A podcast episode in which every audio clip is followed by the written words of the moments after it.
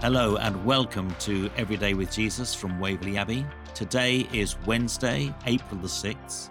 Our title today is Make Amends. We're reading from Luke's Gospel, chapter 19, verses 7 to 10. And in verse 8, the Bible says, But Zacchaeus stood up and said to the Lord, Look, Lord, here and now I give half of my possessions to the poor. And if I have cheated anybody out of anything, I will pay back four times the amount.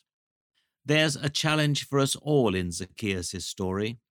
Vertically challenged, he climbs a tree to see Jesus. By climbing a tree, he finds the courage and clarity he needs. Indeed, he finds redemption clinging to the tree's branches, rescued from his past life of corruption, and freedom to live as Jesus' disciple.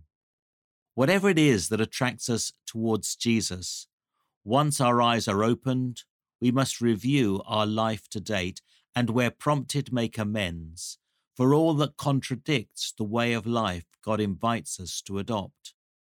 Changes will prove difficult, but we now have the power to make them, tough though they may be.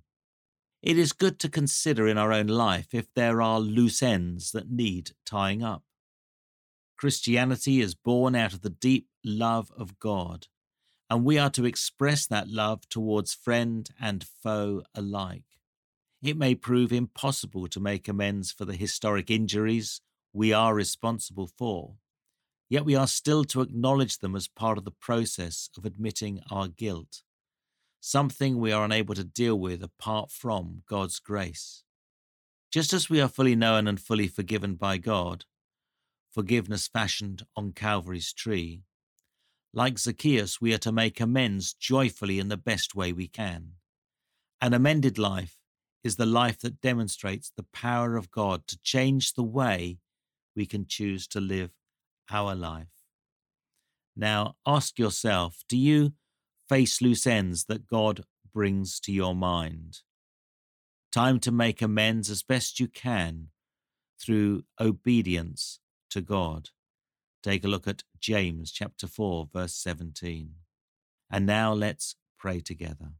Lord, forgive me for those I have hurt and for the things I have done wrong, and show me where and how I might make amends. In Jesus' name, Amen. Thank you for joining me for Every Day with Jesus. We're learning to understand the Bible. And of course, Every Day with Jesus is free, either as a podcast or as a physical copy or as an e send to your favorite mobile device.